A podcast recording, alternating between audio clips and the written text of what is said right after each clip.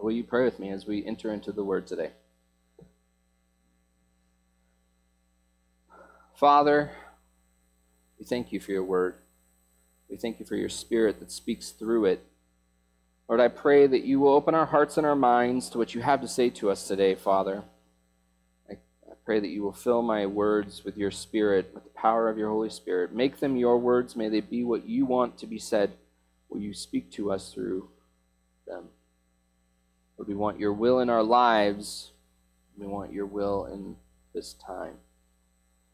If there's anything between you and us, Lord, remove it, we pray, so that we can fully receive what you have for us today. In your name we pray. Amen. All right. We are going to be in 1 John chapter 4. We're going to be looking at verses 20 or verses 7 through 21. So I'm going to tell you a little secret. Um, this is a, a peek behind the Wizard of Oz's curtain. On Monday morning, I came to work. I came to work and I sat down and I started studying for Sunday. I got I, I, I was making good headway on Monday. Uh, a lot, lot prepared, and I was feeling really good about the week as far as my time management skills. Tuesday, I came in and I started to study more, and about halfway through the day is when we have our staff meeting.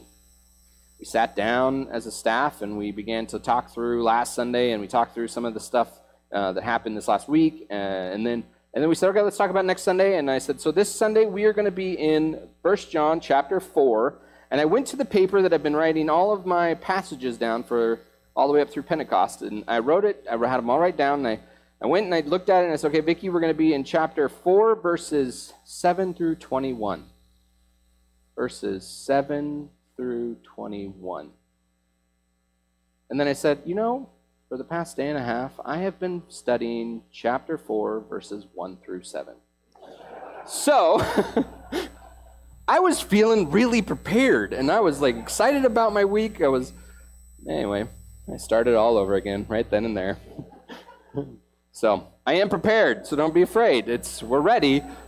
Just I had to work a couple evenings this week that I wasn't planning on because of that. So if you will join me in chapter 4, we're going to start in verse 7. We're going to read through that. Uh, if you will follow in your Bibles or on the screens, uh, that will be great. Chapter 4, verse 7. Dear friends, let us love one another, for love comes from God. Everyone who loves has been born of God and knows God. Whoever does not love does not know God, because God is love. This is how God shows his love among us. He sent his one and only Son into the world that we might live through him. This is love. Not that we loved God, but that he loved us and sent his Son as an atoning sacrifice for our sins.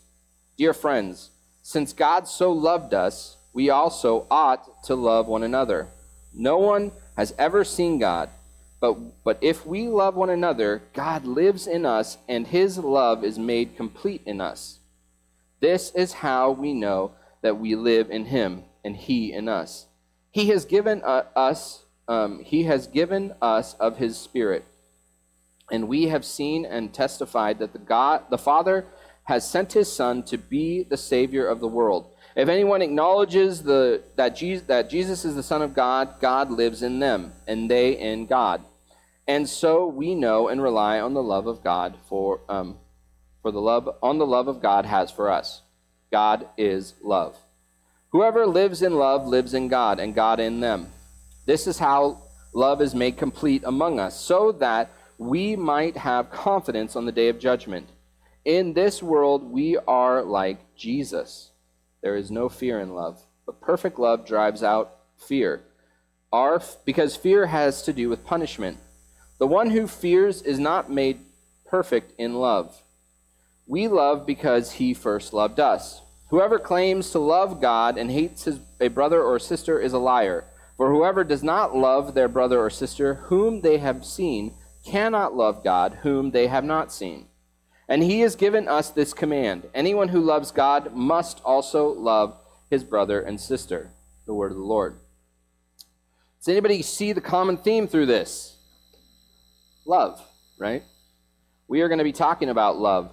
This passage in John 1 John 4 is just chocked full of stuff. There are so many powerful, powerful theological ideas in here, uh, and he repeats them a couple times and he reiterates them in different wording, but there it, it's a lot. And so we are not going to do what we've been doing over the last several weeks of going verse by verse and kind of unfolding all of it because we will be here till after lunch, and then everybody's going to be like, "Where's the hike? We got to stop." So I'm going to talk only about a couple of the things, and so uh, that way, next time we come back to 1 John chapter four, I have something totally new for you to to get out of it. All right. The first thing I want us to see, and I hope you saw it, is that God is love. John repeats it several times. He wants his readers to hear it.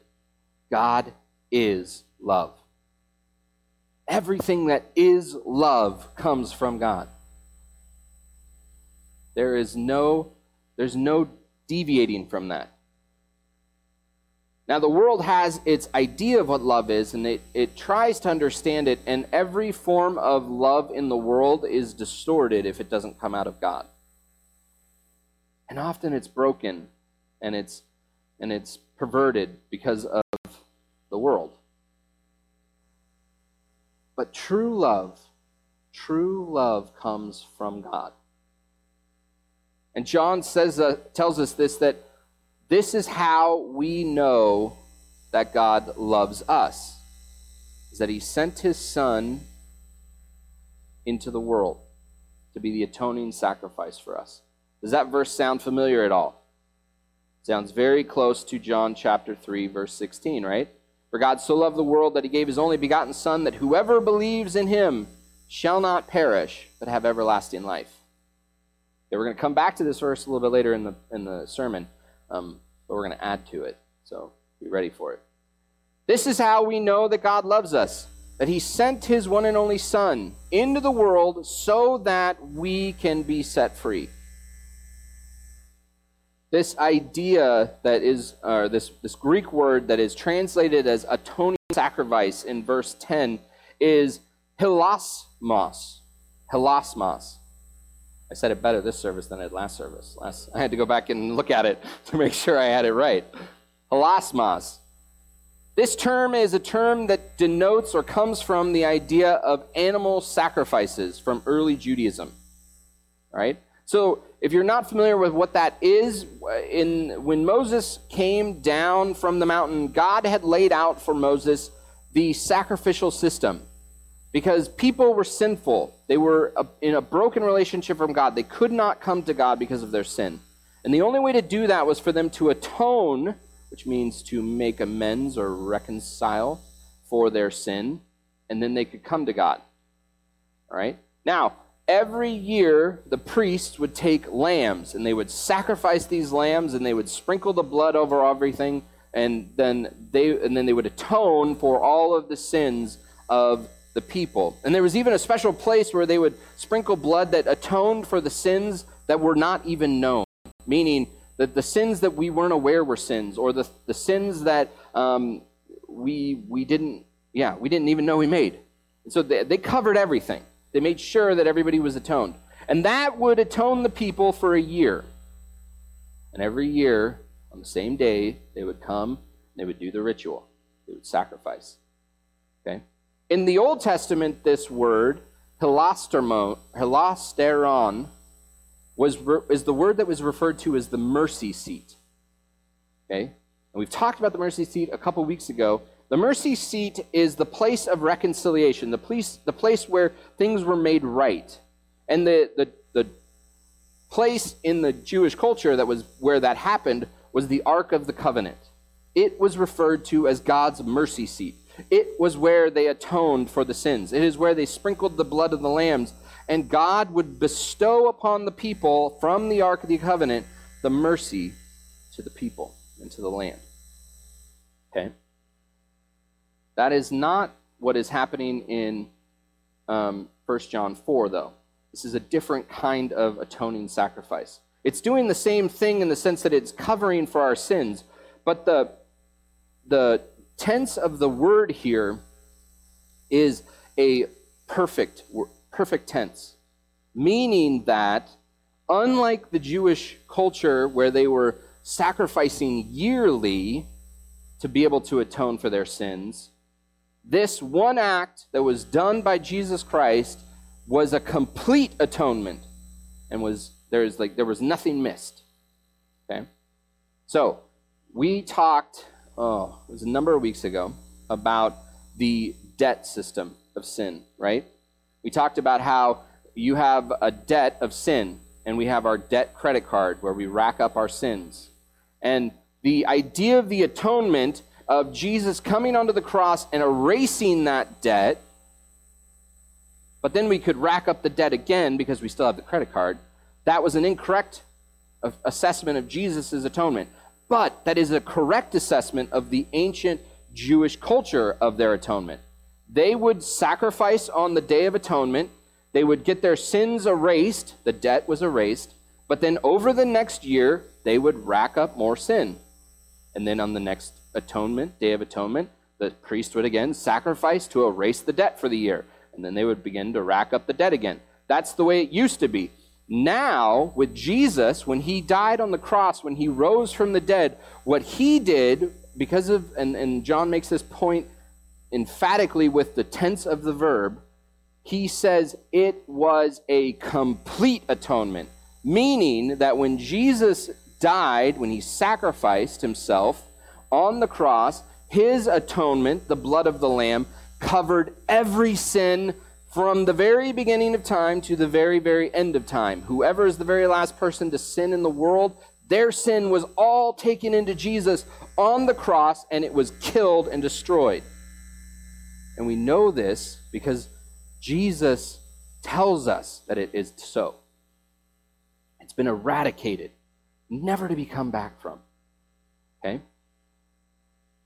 He is the true atoning sacrifice, the true atonement lamb that makes us completely clean. Right? Now, it's interesting because the ways that we view God in the Old Testament and the New Testament are a little bit different. In the Old Testament, the Jews viewed God through the lens of how every other culture understood a God. They viewed God that he was there and he was disappointed or angry with all of the sin that they had done, and they had to appease him. He was the offended God. The offense was against him. And so every atonement that they made was a payment to that offense so that God would no longer be angry with them. It's very much how every pagan culture viewed their gods. That you had to appease the God in order for the God to do good things for you. But we know from the scriptures that God is good. He is not not good. There is no not goodness in him. Yeah. I hope I didn't double nego myself into the wrong term there. he is all complete good, right? But they didn't understand how, and they didn't have the ability to fully grasp that. And so they viewed him through this lens of the other cultures around them. And God was okay with that because at least they were atoning for the sins. However, when Jesus came into the world, he is the full and complete revelation of who God is. Everything that God is, is who Jesus was. And so it's important to understand that. So if there is anything in the Old Testament that seems to be contradictory to God or uh, to Jesus, then we have to assume that the, that is the Israelites' misunderstanding of what God was about. Because the Bible tells us that Jesus is the full revelation of God in Hebrews. There is nothing about God that is not in Jesus. All right? So when he came, instead of seeing a distorted shadow of what God was that the, the Israelites saw, we see the complete, in detail, full color HDMI format of God in front of us. Okay? And he represents a different kind of atonement. Jesus talks about God as the God who loves us so much that he himself came into the world in the form of Jesus Christ, in uh, willing to die on a cross in order for us to be set free so we can be in a relationship with Him. God is not the God who sits above us, disappointed with us and unhappy with who you are and believing that you are unworthy. And if we just do the right forms of atonement, then He will accept us. Instead, God loved us so very, very much that He Himself initiated the act of coming in person into this world. He came into our brokenness, entered into it, lived with us encountered the same brokenness, loved those who were unlovable. Those who were unworthy, he accepted and embraces. That is who God was. That is who God is. That didn't change when Jesus went back to heaven. He did that, he initiated that. Then, as we talked about last week, his life was not taken from him. He willingly gave up his life. He sacrificed himself. So in the in the old culture, in the old version of atonement, the people had to sacrifice in order to appease the God, to appease what they thought was a was an angry God. But instead, God came and God sacrificed himself. He took the initiative to be the sacrifice because there was no sacrifice we could make to make it complete. So he gave of himself in order to take away incompleteness every sin ever imaginable, even those unknown sins you are unaware of. He took them on himself and he eradicated them. And now he stands with arms wide open, saying, Come to me. He removes our sins. And then when we are willing to accept that gift, He will completely restore us. True reconciliation will be had. All of that from one verse. See why we can't go into everything here? Well, we have to. We have to continually accept. We have to continually be giving ourselves back to God. Okay? All right. Whew. All right, verse 10 is done. Move on. because of this love, because God gave this love, he says we now ought to love those around us. This is verse 11. John says that because since God so loved us, we also ought to love one another. This word ought, um, this is probably one of the better ways of translating it, but I'm going to tell you more of the context or the, of the concept behind the word so you get it. And this would be a little bit more, if we spoke Greek, this would be uh, evident in the word and you would understand it. The, the concept behind this is not is not that we should like kind of want to. It's kind of like it just you're crazy if you don't want to. More of that. Does that make sense what I'm trying to say here? So because God so loved us, because he so willingly gave up of himself in order for us to be in a relationship with him, we are crazy if we can't then turn around and give that love to other people around us. Because he loved us so much, we ought. We are not going to be crazy. We should give love to other people. We talked, I think it was last week, the kind of run my sermons run together in my mind sometimes. We talked about the Trinity a little while ago and how it's a dance of God, of a, of a, it's a love dance of God Himself. Okay? So God the Father is freely, willingly giving up His self for the Son and the Holy Spirit. And the Son is freely, willingly giving up himself for the Father and the Holy Spirit. And the Holy Spirit is freely, willingly giving himself up to the Father and to the Son. And so it's this beautiful three sided dance that is happening, showing perpetual, willingly giving up love. Now, that dance has been given an an invitation for us to join. And we talked about that a couple weeks ago that when we accept Jesus into our lives, we join this dance of love with the Father and the Son and the Holy Spirit. We join the love dance of the Trinity. And the thing about this is that, that John is saying here is that it doesn't stop with you. You don't just get to do- join the dance. We then have to share that love out. So, as long as this directional relationship is in right order, being that you're in the love, you're in the, the flow of love with God, you're part of that dance, then it should naturally flow back out of you to the people around you. And you create this other type of Trinity. I don't want to, it's hard to say that because it's not a God thing, but like, so if I were to give love to someone else, the love of Christ, they then will receive the love of Christ, hopefully from me, and will begin to understand the love of Christ, and hopefully will accept the love of Christ into them, and thus becomes this three sided dance again. They will then take that love that they have received from God and will then hopefully give that love away to others and will create new three sided dances. Does that make sense? It's like COVID. Just spread it around. But it's the opposite in the sense that you take your mask off, go and spread the love of Jesus to people. It can be contagious. Right? It's, it's an amazing, amazing thing. It's a gift that's so freely given to us.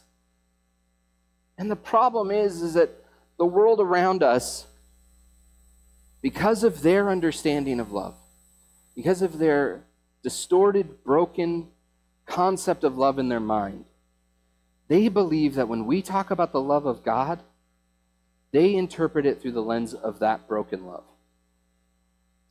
They think that it's something that is manipulative or something that is distorted or perverted or something where they're going to lose out on.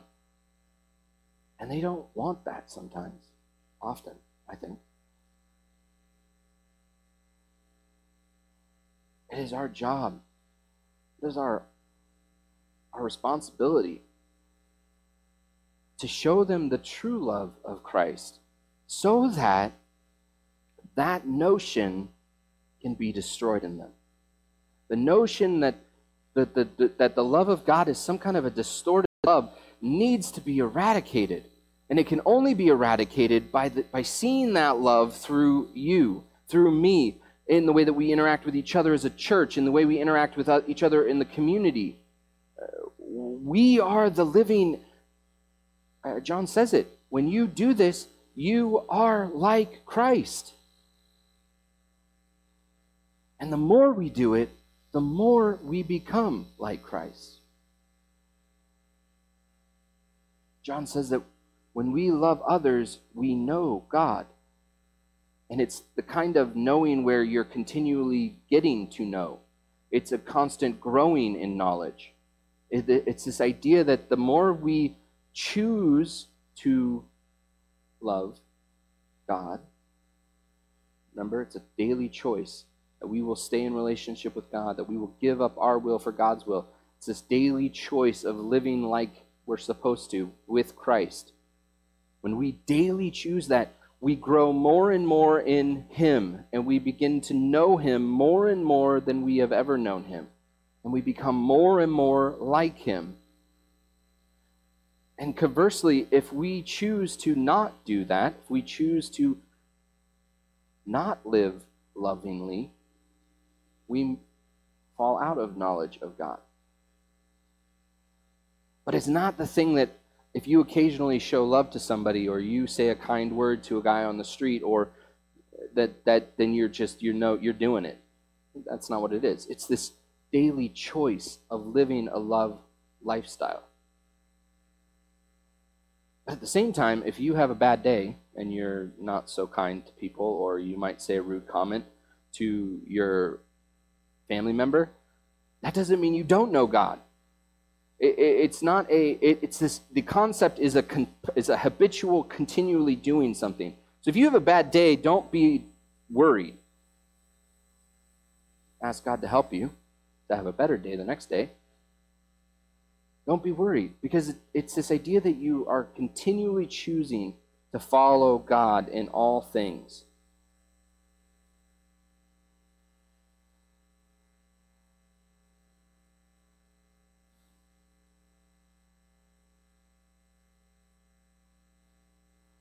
We're commanded to love one another. Jesus gave us two commandments. God gave the original Israelites 10, right? The Israelites then took those 10, added 600 to them. All to try to make the 10 easier to follow, which actually made it harder to follow. But there were 10 original, and Jesus, when he came, said, Listen, guys, 10 can be a little overwhelming sometimes. So let's boil it down to two. If you can love God with everything you are, and the Ten Commandments are broken down this way. If you can do that, you cover the first four. And then he says, and love your neighbor as yourself. You do those two things, then you're, you're set. Because if you do that second one, you're covering the final six of the Ten Commandments. Because everything after number four is all about how do you love other people around you your parents, your neighbor, your wife, all those things. He says, love God. And when you love God, and that virtual that vertical plane is in right order, then it is so much easier to love horizontally. Because I'm going to tell you, I am not naturally a loving person.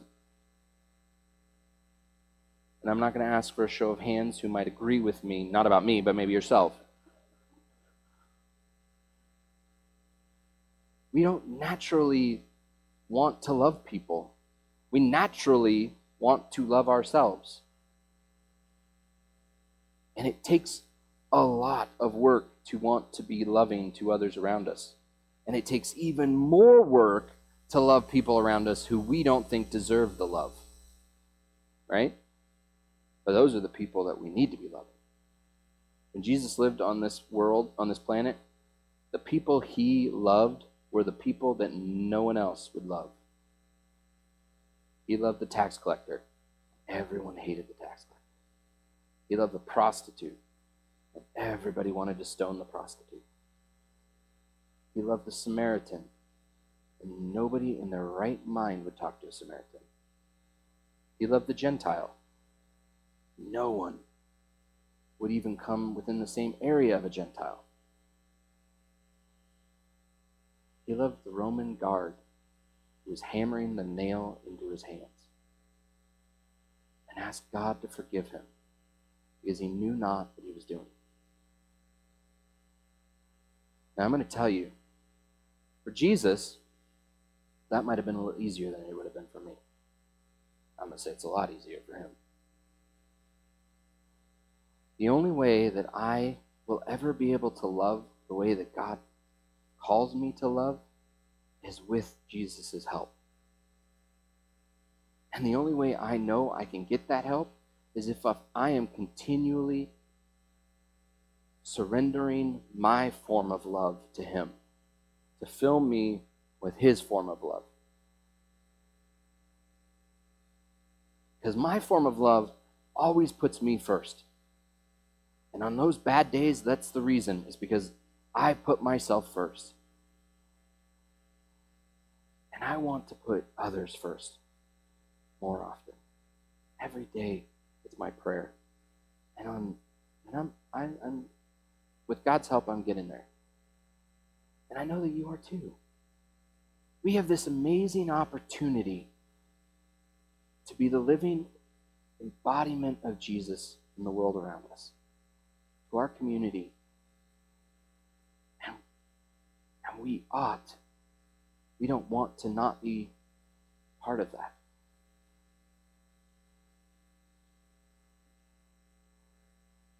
John 3:16 says, "For God so loved the world that he gave his only begotten son, that whosoever believes in him shall not perish, but have everlasting life." But verse 17 said, Jesus did not come into the world in order to condemn the world, but to save it and to set it free. God is an atoning God. He is the one who makes us at one with Him again.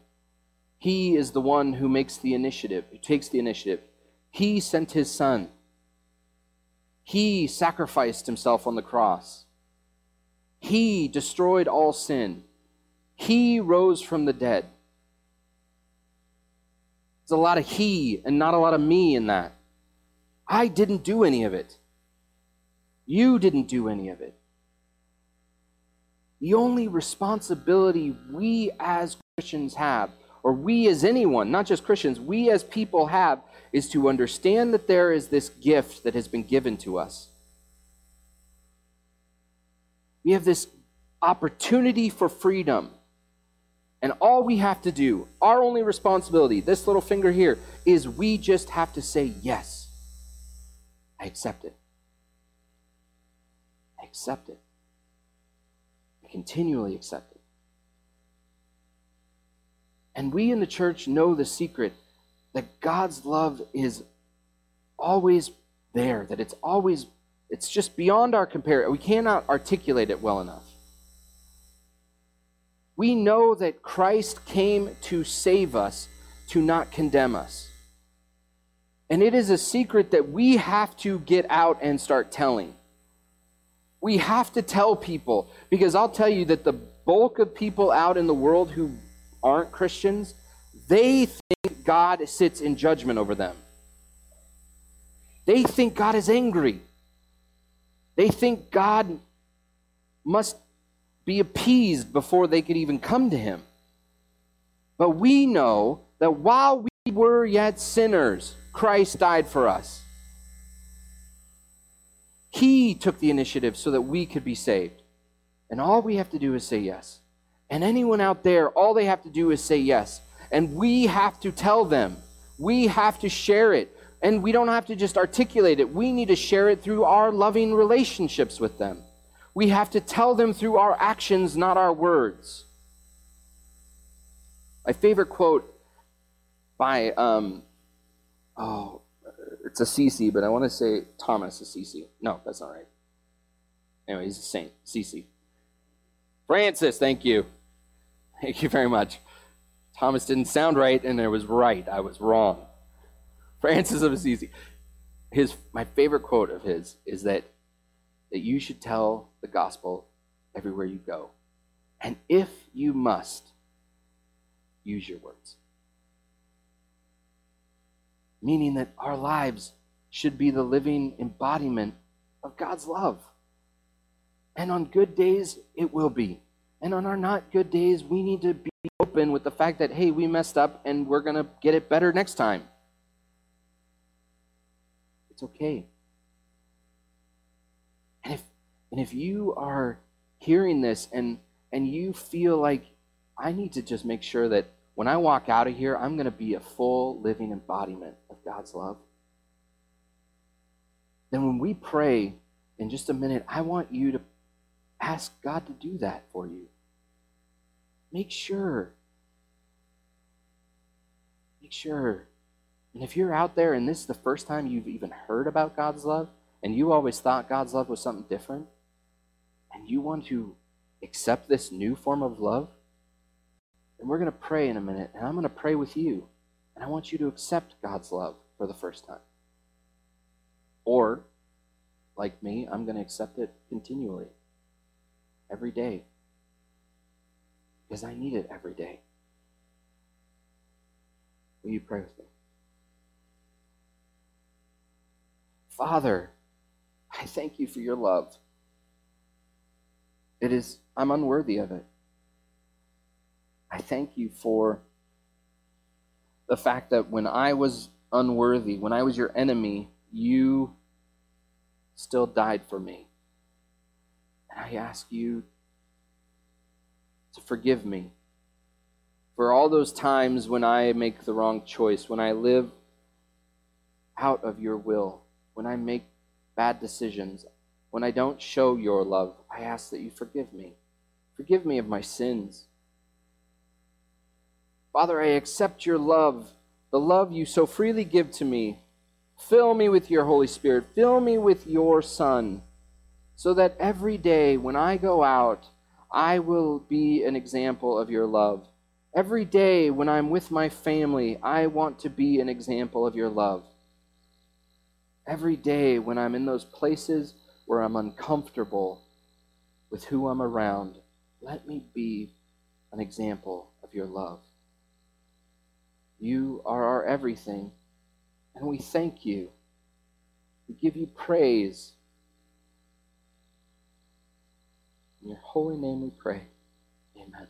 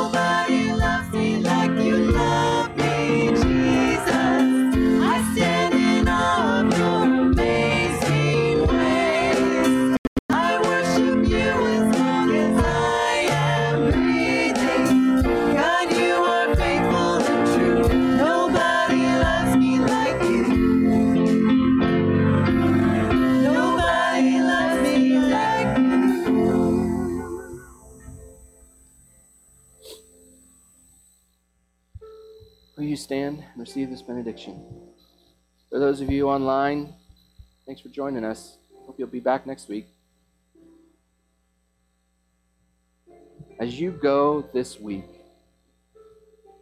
go and share the love of Jesus with a world who is desperately in need of it. Go and be his hands and feet. Be his words of love and peace.